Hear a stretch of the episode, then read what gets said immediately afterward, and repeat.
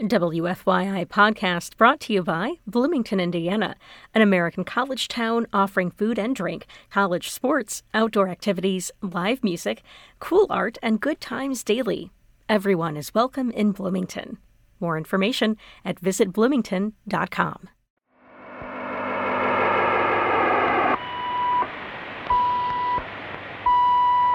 We're going to take a trip right now. Like we always do about this time. This is a journey into sound. I'm Kyle Long, and you're listening to Cultural Manifesto. On this week's show, I'll be speaking with Rick Espinoza. Rick is a pioneer of Mexican American music in Indianapolis. He began performing in Indianapolis as a teenager during the 1960s as a member of the band Los Latinos. But throughout his career, Rick has split his time between traditional Mexican music and rock and roll. Before Rick joins me in the studio, let's hear an example.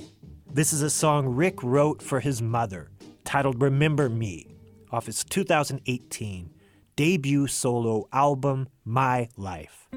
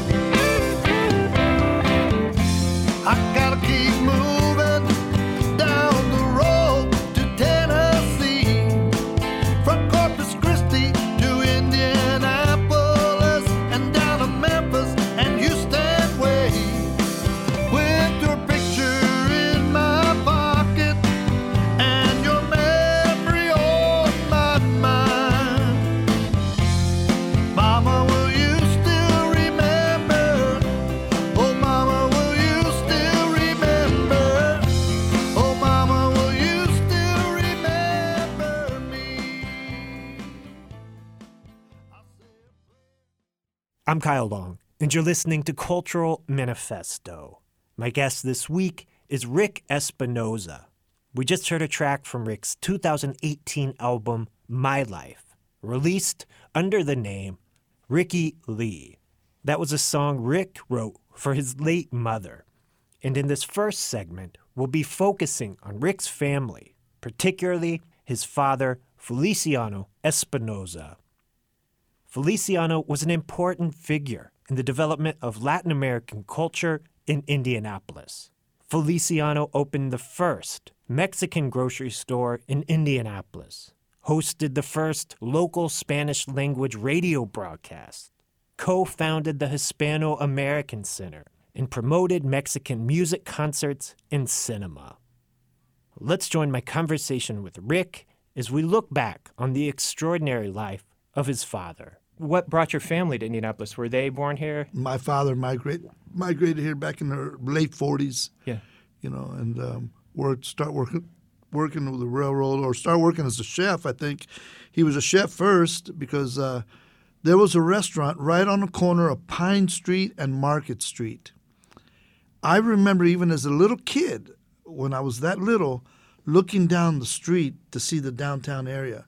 You know, it wasn't nothing like it was now, but I could barely make out the buildings and and they weren't that really that tall was that like they are now.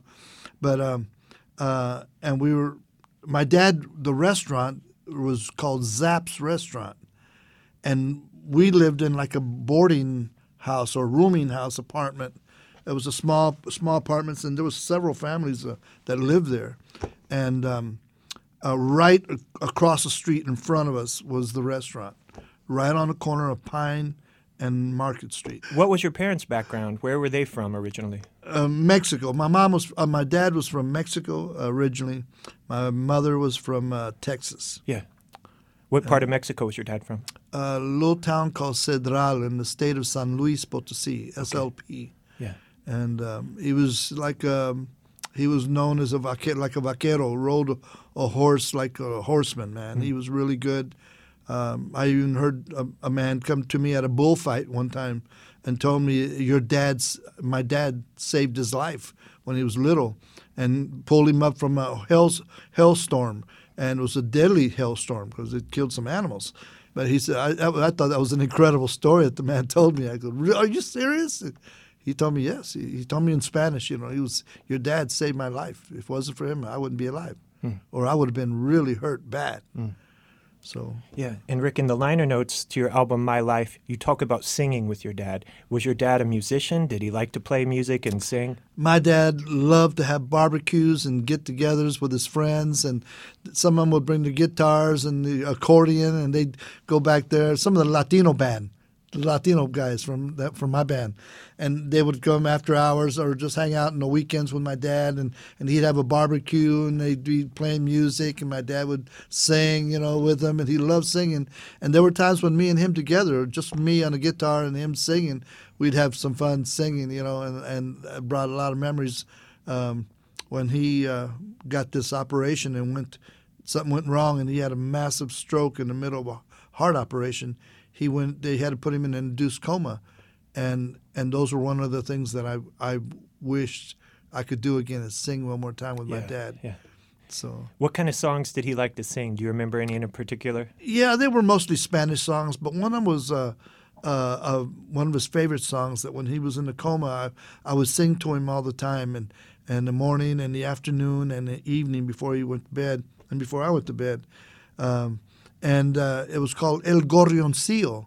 It's about a little like a little lovebird that lost its mate, and it would fly up to branches and sing up to the heavens and to the moon up in the heavens and to its the to its mate that had passed away.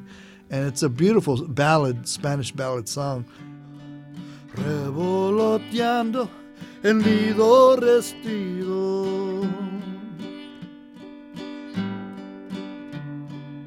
Un gorrioncillo, pecho amarillo,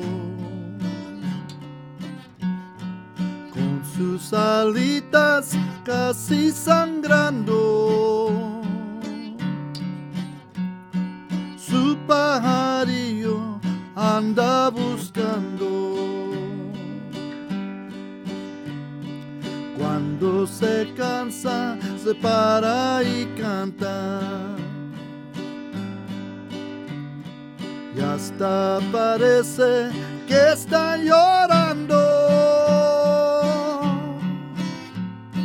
Luego se aleja y se va cantando.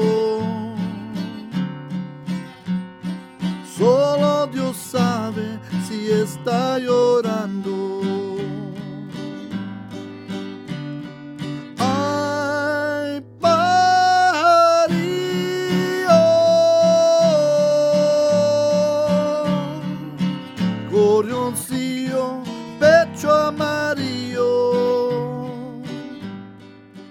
That was a clip of Rick Espinoza singing El Gorrion Seal here at WFYI. I asked Rick to sing a couple of his father's favorite songs for me, and we'll be listening to another track from that session in just a minute. For now, let's return to our conversation.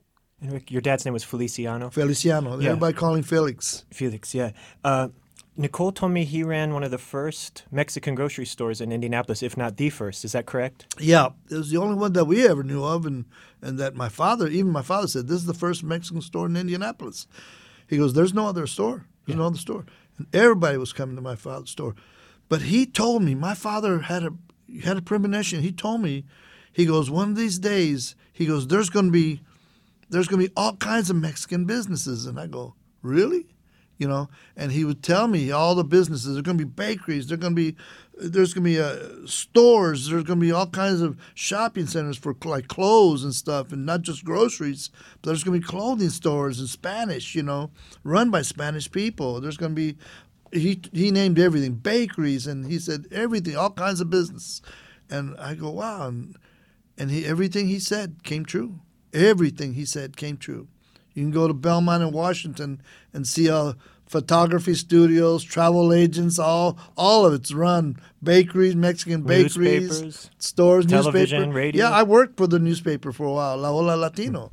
I worked with Edifonso Carvajal, you know, and and I was one of the reporters. I got to interview um, uh, Congresswoman Julia Carson, and and that's a picture. I got a picture of her in the book with me, and. Um, so I yeah I, I did uh, I did a little bit of Yeah, everything. that's incredible. Yeah. Rick, what was the name of your family's grocery store and where was it? It was on the corner. Oh well, one house off the corner of Davidson and North Street, just um, just east of Davidson. And what was the name of the store?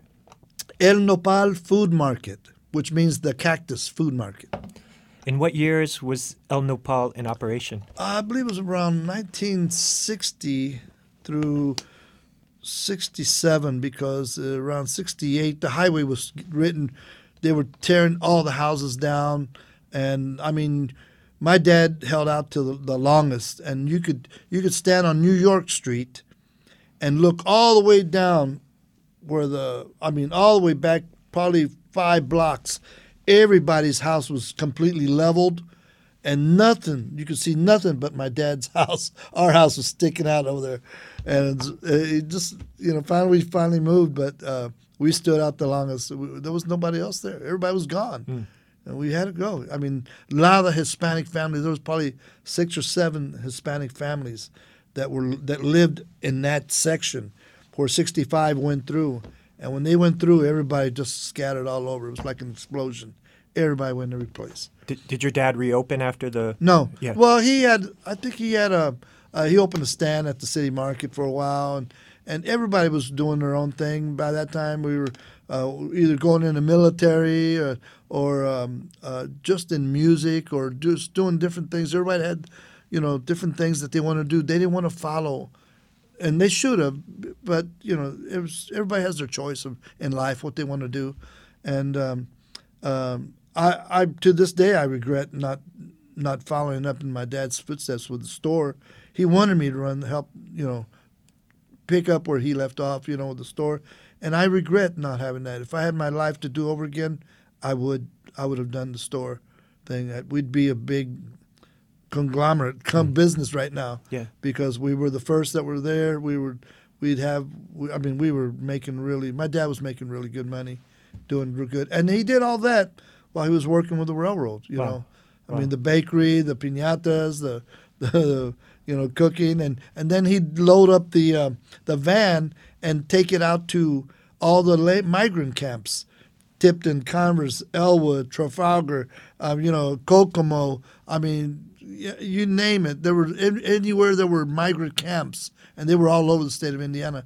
We were going out there. I would go early in the morning with my dad, and we'd come late at night. You know, and uh, he did really. He made a killing. He took the store to the people. And Rick, you mentioned your dad had this premonition of uh, the explosion of the Latin American population in Indianapolis.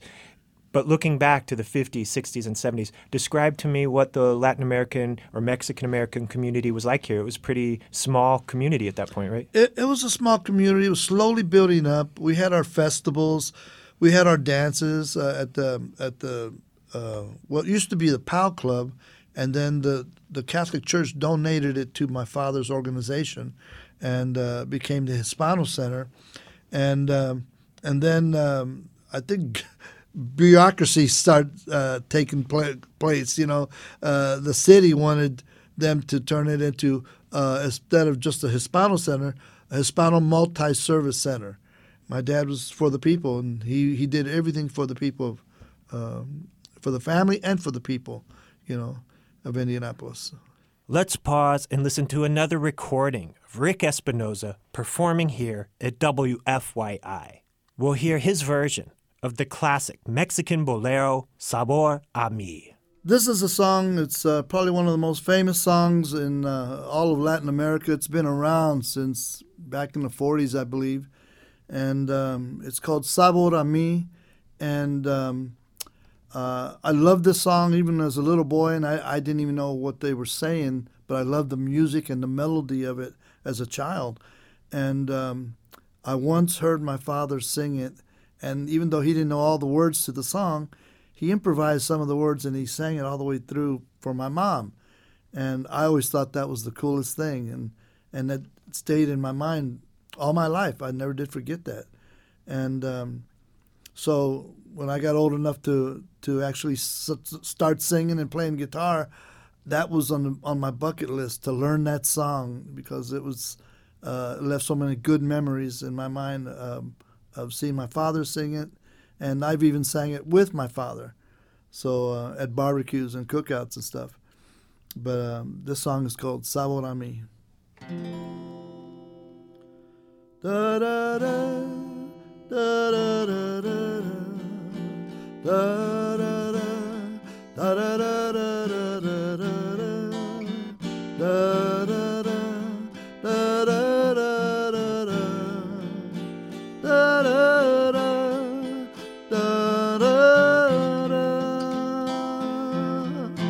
Tanto tiempo disfrutamos de este amor, nuestras almas se acercaron, tanto así que yo guardo tu sabor, pero tú llevas también sabor a mí.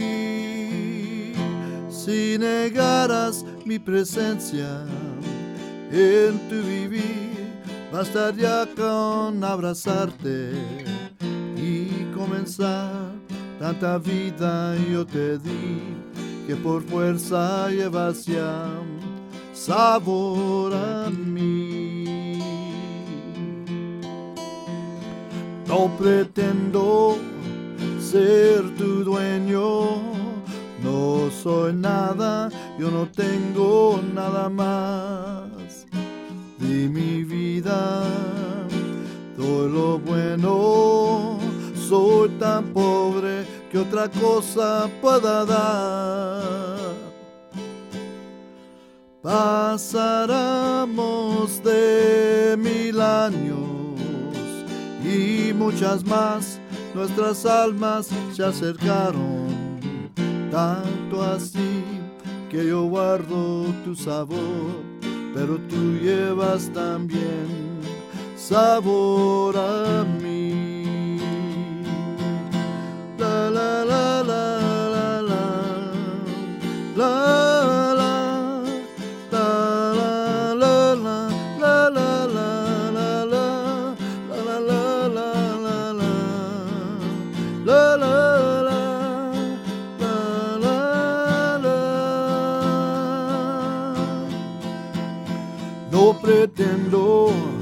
Ser tu dueño, no soy nada, yo no tengo nada más de mi vida.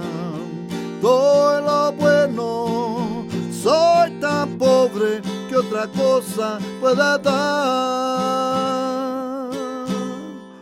Pasaremos de mil años y muchas más, nuestras almas se acercaron, tanto así que yo guardo tu sabor, pero tú llevas también sabor a mí.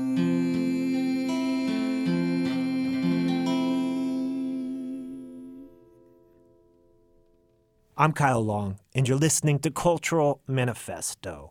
My guest this week is Rick Espinoza, a pioneer of Mexican American music in Indianapolis. We just heard Rick performing Sabor a Mi, recorded live here at WFYI by engineer Adam Gross. Let's return to my conversation with Rick as we discuss his roots in the Indianapolis music scene. Rick began performing music in Indianapolis as a teenager during the 1960s as a member of Los Latinos, one of the first professional Mexican bands in Indianapolis. And Rick, when did you get involved in music? Because you were making music as a, a youngster with Los Latinos, right? That Yeah. group started when you were probably just a teenager. I, will tell you what happened. I'll tell you what happened. I had a natural knack for tap dancing, but I wasn't a big tap dancer.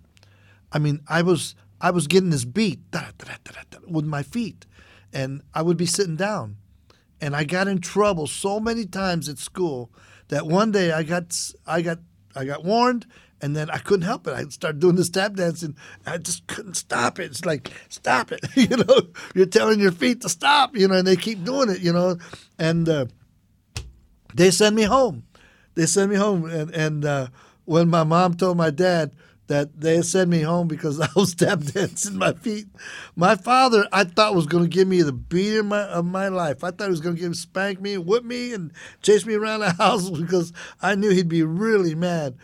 But instead, he got me in a car, and he took me to Arthur's Music Store and he he said, "Come on." I was wondering what he's what's he doing here, you know.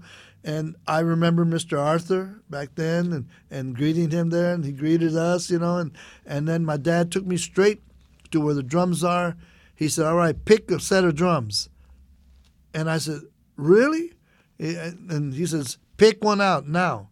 And so I picked out this royal white pearl royal drum set. And I thought he was kidding me, you know. And he paid for it. And we loaded up and brought it back in the station wagon.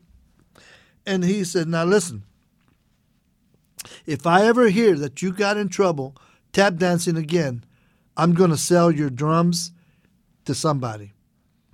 And that took care of my my tap dancing habit. I never tap danced again. It never happened. I became a drummer. I took all the drum beat and put it into the drums. And within a week, I was playing for a, a grown band, Los Latinos. yeah. How, how old were you when you got the drum set? I was just in this, uh, I think seventh grade. Wow. I was just in the 11, seventh 12 grade. years old, Yeah. somewhere around there. Yeah, Yeah. yeah.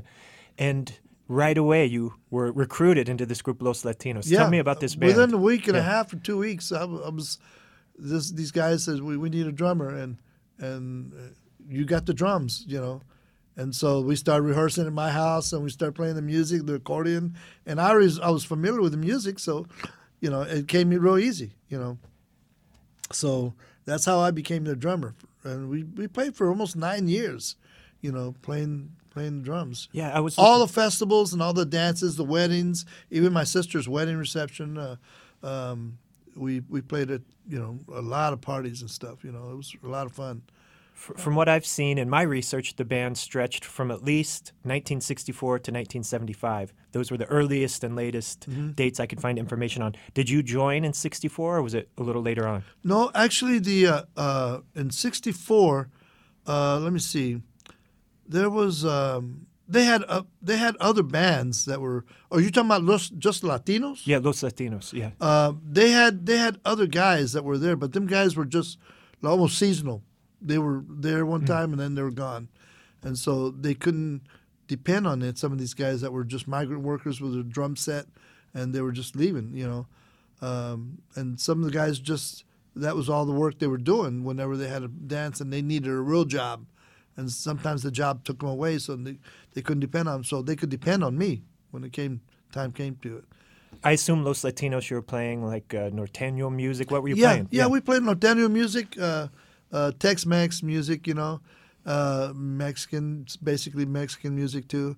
Um, uh, polka, a lot of polkas and what they call boleros and, and cumbias, you know. Wow. Uh, and huapangos, what they call huapangos, you know.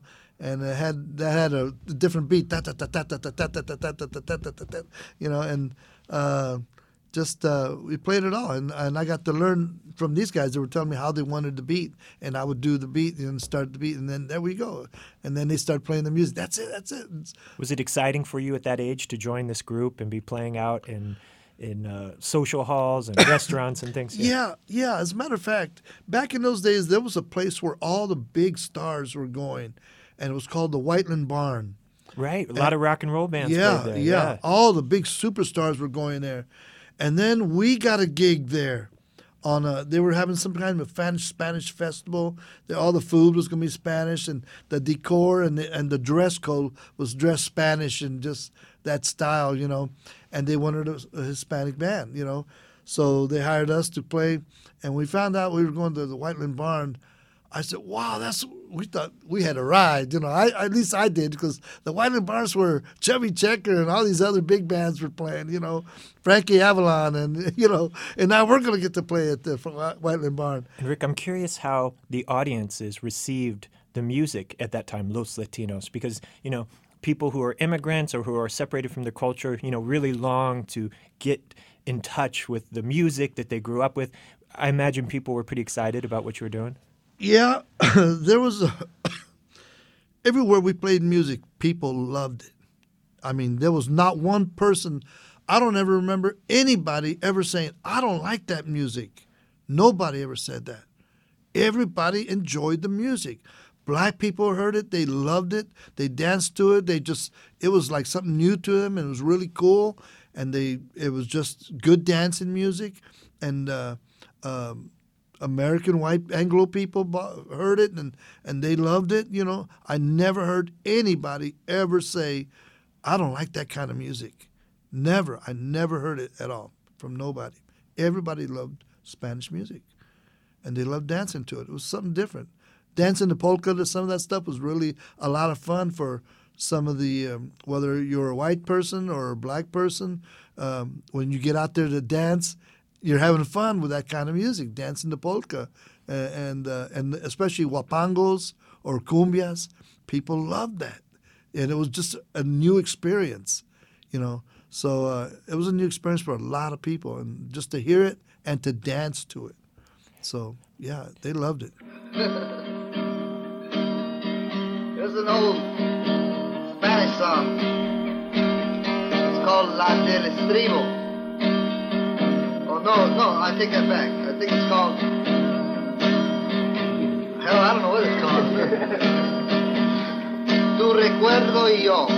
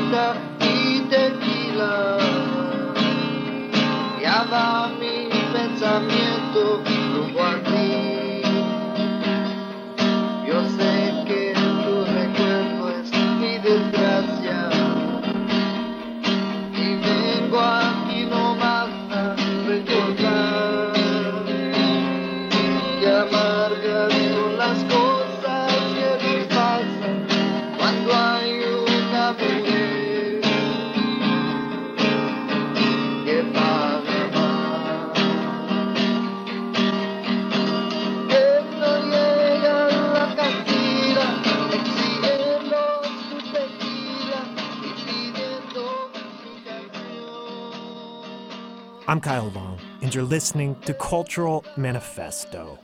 My guest this week is Rick Espinoza.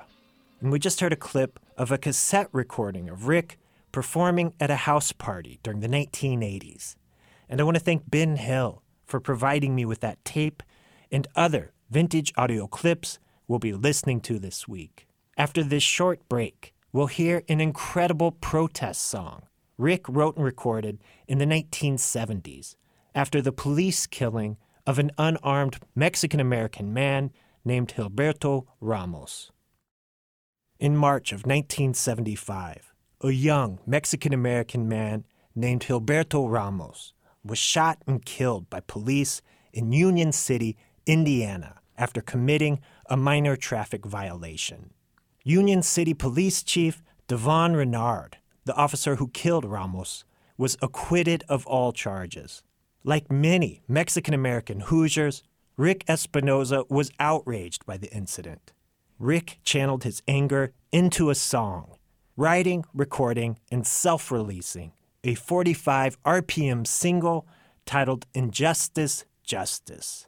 Let's return to my conversation with Rick Espinoza.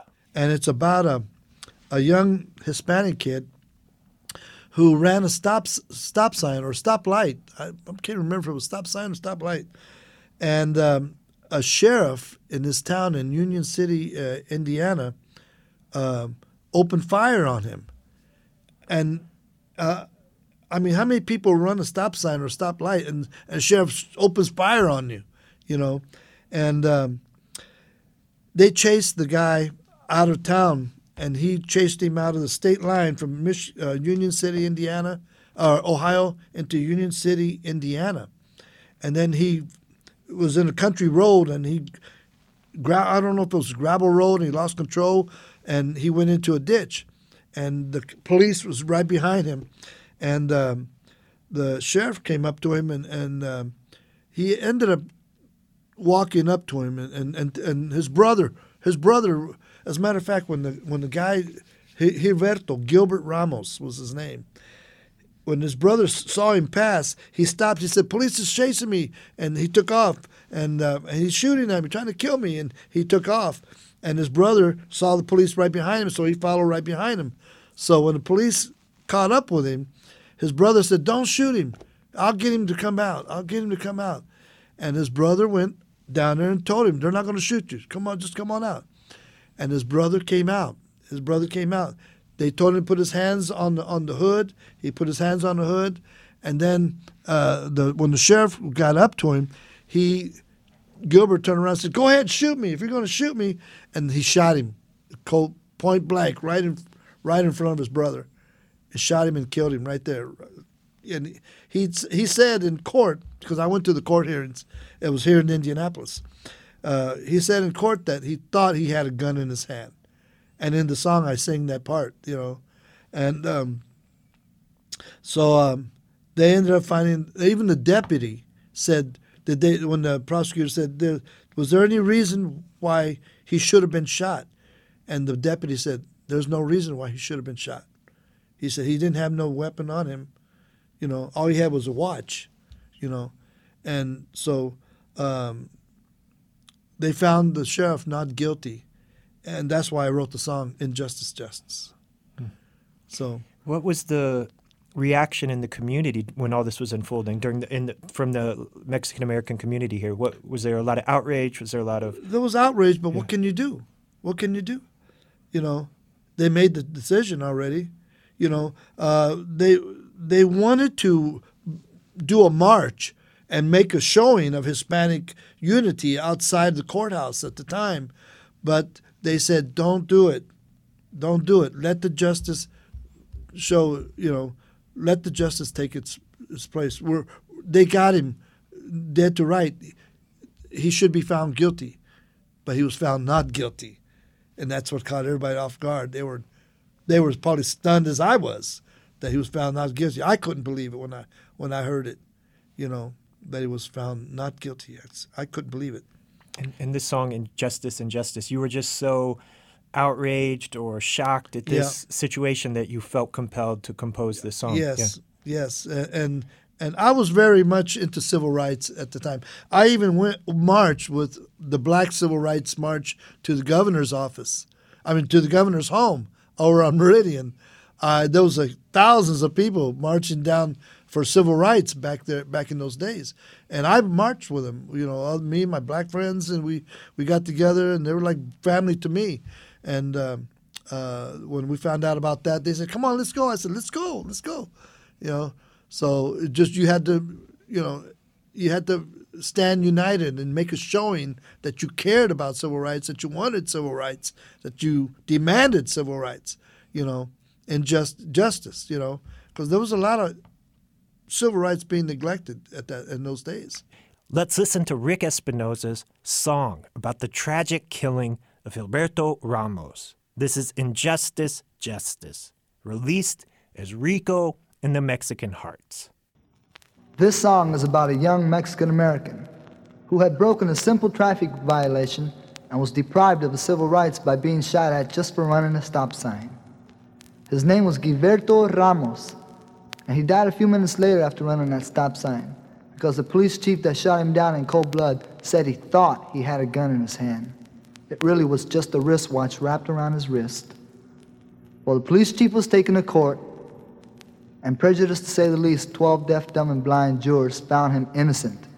And it was scratched down on record as the law just doing their job.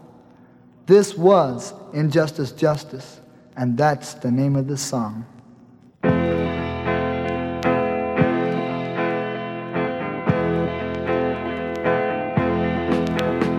They said he had a gun in his hand.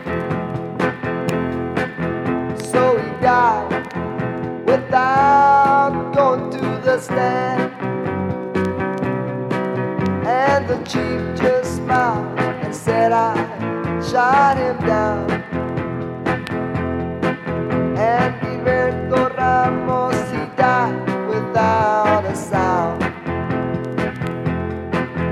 kind of justice isn't justice for anything. An innocent man had died, that's why I'm here to sing. And will justice, will it always be this way? I guess it's sure in the hell will if the people don't stand up and sing. Viva la vida, la vida y la raza. Aquí estamos y vamos a decir Viva la vida, la día y la raza. La vida, la día y la raza no se va a morir.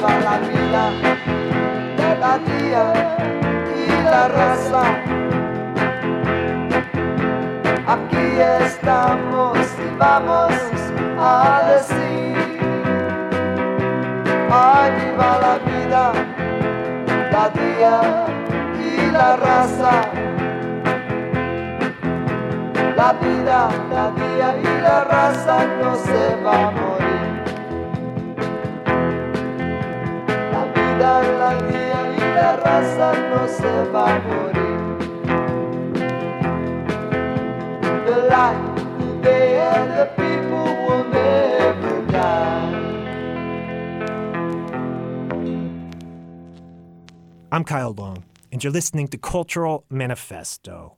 My guest this week is Rick Espinosa, and we just heard a very rare 45 RPM single Rick released in the 1970s about the police killing of a Mexican American Hoosier named Gilberto Ramos. During the early 1980s, Rick left Indianapolis for Corpus Christi, Texas. In Corpus Christi, Rick joined Emmett Garcia's Chicano Pride Band, a popular regional group that performed a variety of Tex Mex and rock and roll music. Rick's memories of performing with the Chicano Pride Band are dominated by his encounters with the Mexican American music icon Selena. Let's return to my conversation with Rick as he recalls performing alongside Selena and her band Los Dinos. I was in Texas for a while. I had a 10 piece orchestra there. Uh, we did get to meet Selena and the Dinos uh, twice. We got to play just before they went up on stage. And um, we weren't really, um, it wasn't no big schedule and, and advertising and promoting that, uh, you know, uh, the Chicano Pride Band was going to play before the Latinos or anything like that. It was just something that was scheduled like an open stage at a big carnival the first time. And Selena was still a, a young girl, It wasn't hardly known. And, you know, we, we, we'd play and then Selena's band would play. And both, when while we were both both bands played, people just mingled, walked past, passed, walked by, like, oh, some band's playing. You know, it was no big deal. And a couple years later, two about two and a half, maybe two and a half years later, Selena had made a big name, you know, already, and um, and we got to play at the Bayfest in Corpus Christi, and um, we played at the amphitheater, and um, it was like a big shell, and inside the shell is the stage, and behind the shell was the ocean, the beach, you know, and uh, and in front of the shell where the stage was, and it was like a big park, grassy park. It goes up to the Ocean Drive, and um, and that was thousands of people out there that, at that time. When we played there, it felt like we were stars, you know. But um, right after we finished playing, Selena's band went up there and played too, and that was that was an experience I'll never never forget. And what your group in Corpus Christi? It was called the Chicano Pride Band. Yes. Yeah. What kind of music were you doing at that time? Uh, Tex-Mex. Yeah. How long did the group run out in Corpus Christi? Uh, we played a couple years. You know, just we, we even played um, on Mother's Day. We went and and serenaded, you know, on foot to to different people who paid us some good money to go and play Las Mañanitas. You know, the little Spanish Mother's Day song, and uh, we'd play the horns and trumpets and the guitars and stuff, and serenade, and we'd sing to them like kind of like mariachi t- style. But we made extra money doing that, just doing our off days when we weren't working. Let's listen to an excerpt of a single Rick recorded with the Chicano Pride Band. Released on the Discos Supremo label, this is Déjame. Ya déjame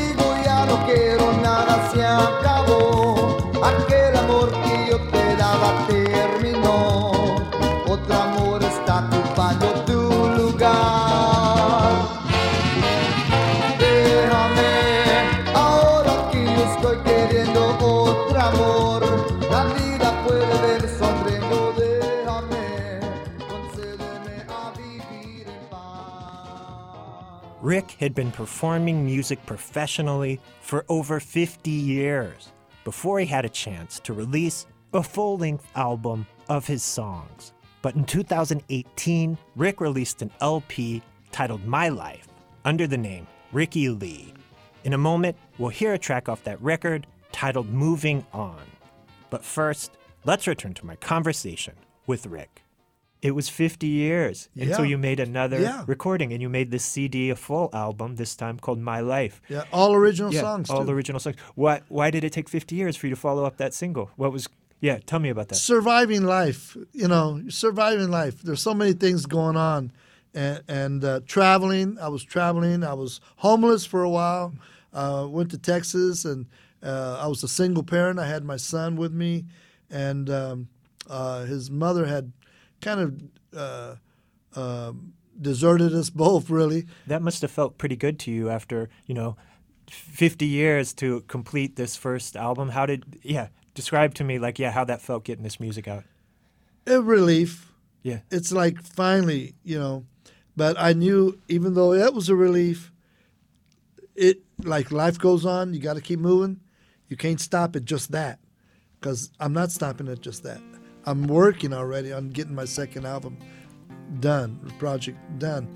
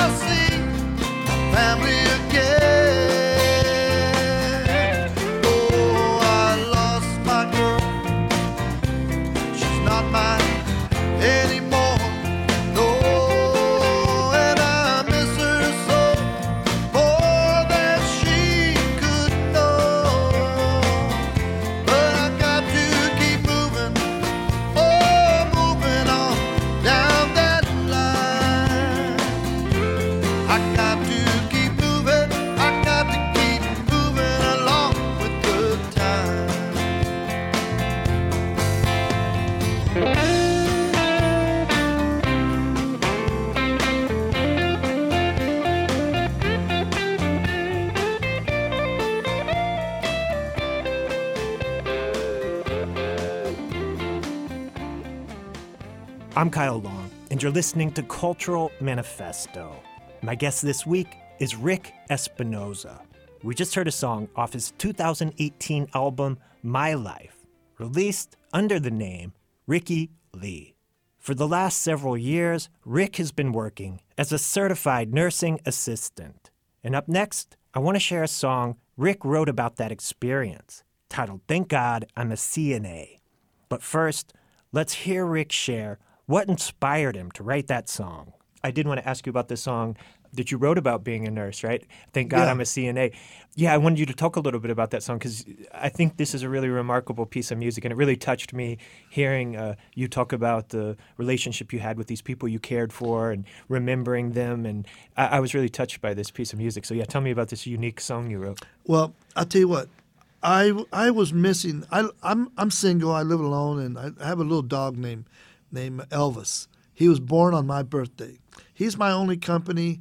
Uh, I've been alone, and I've de- devoted my life to caring for people and, and nursing care, and um, um, and so I've spent a lot of time alone, and I never see my family, my own family, except uh, maybe on Thanksgiving or, or Christmas, and um, and even then, um, uh, for several year, a few years, I, I was picking up on Christmas and New uh, Thanksgiving because that's when all the nurses and aides were, were calling in. They can't make it or don't want to or whatever, and um, so I miss I missed a lot of Christmases with my family, missed Christmas dinner, uh, Thanksgiving dinners, you know, with my family, and then I thought about it and I said, you know, I got a new family. I realized I got a new family here.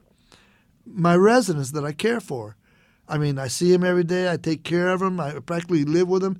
Some of them are, are see me so often that they're asking me, "Do you live here?" They'll say they're telling people with dementia are telling me that I need to take a break because because you know my family misses me. I need I'm working too much. They're telling me I'm working too much. You know, so uh, I said, uh, well, you're right. You know, you're right. And then I started thinking about the people I, I take care of.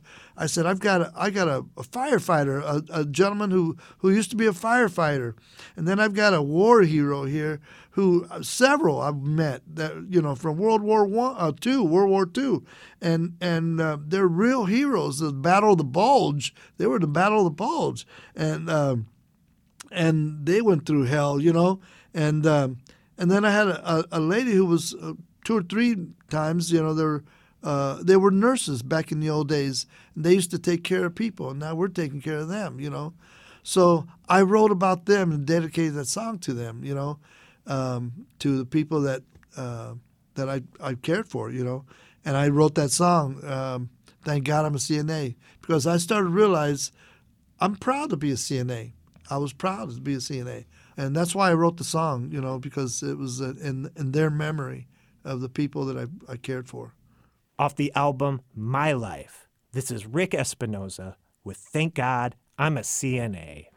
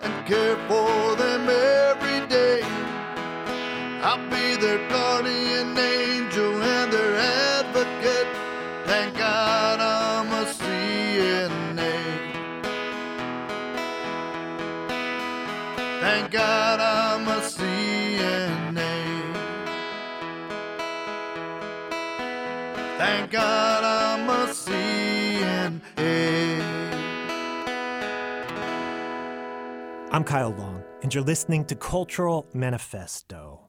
My guest this week has been Rick Espinoza, a pioneer of Mexican American music in Indianapolis.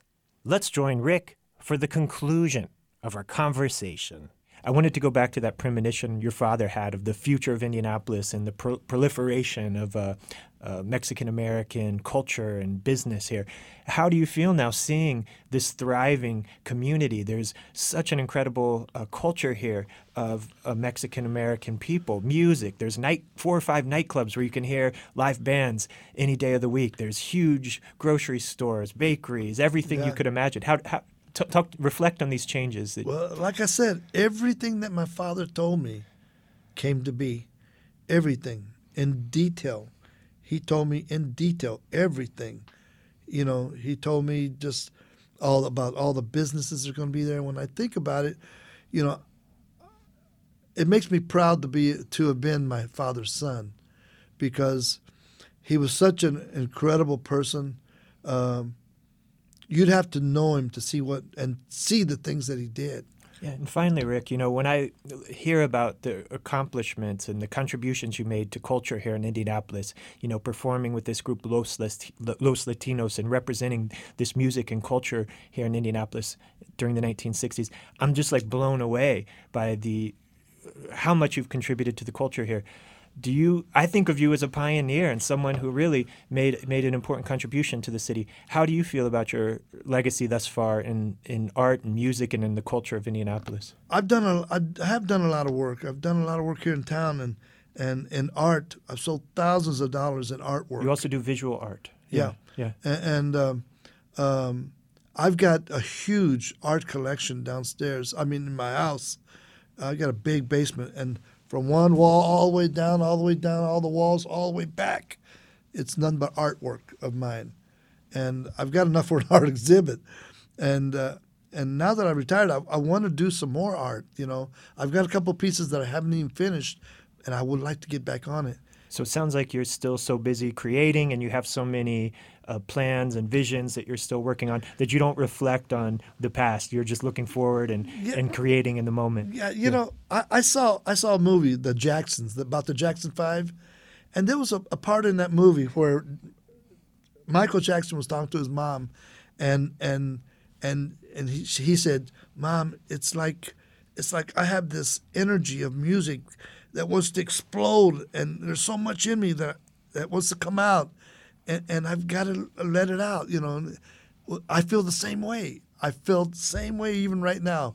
Like there's so much I want to do, so. Sorry, did I get carried away here? no, not at all. At all. No, man, Rick, I appreciate you so much for coming here and sharing all these memories. And it's, I'm just blown away by the history you and your family have here. It was an honor to meet you and have you here. So I'm extremely grateful for you taking time to do this today, man. Thanks, man. Yeah. Thanks. Appreciate it. Yeah. Appreciate it. That's all the time we have for tonight. Thanks to my guest, Rick Espinoza, and thank you for tuning in. I also want to give an extra big thank you to engineer Adam Gross for recording the live sessions we heard tonight.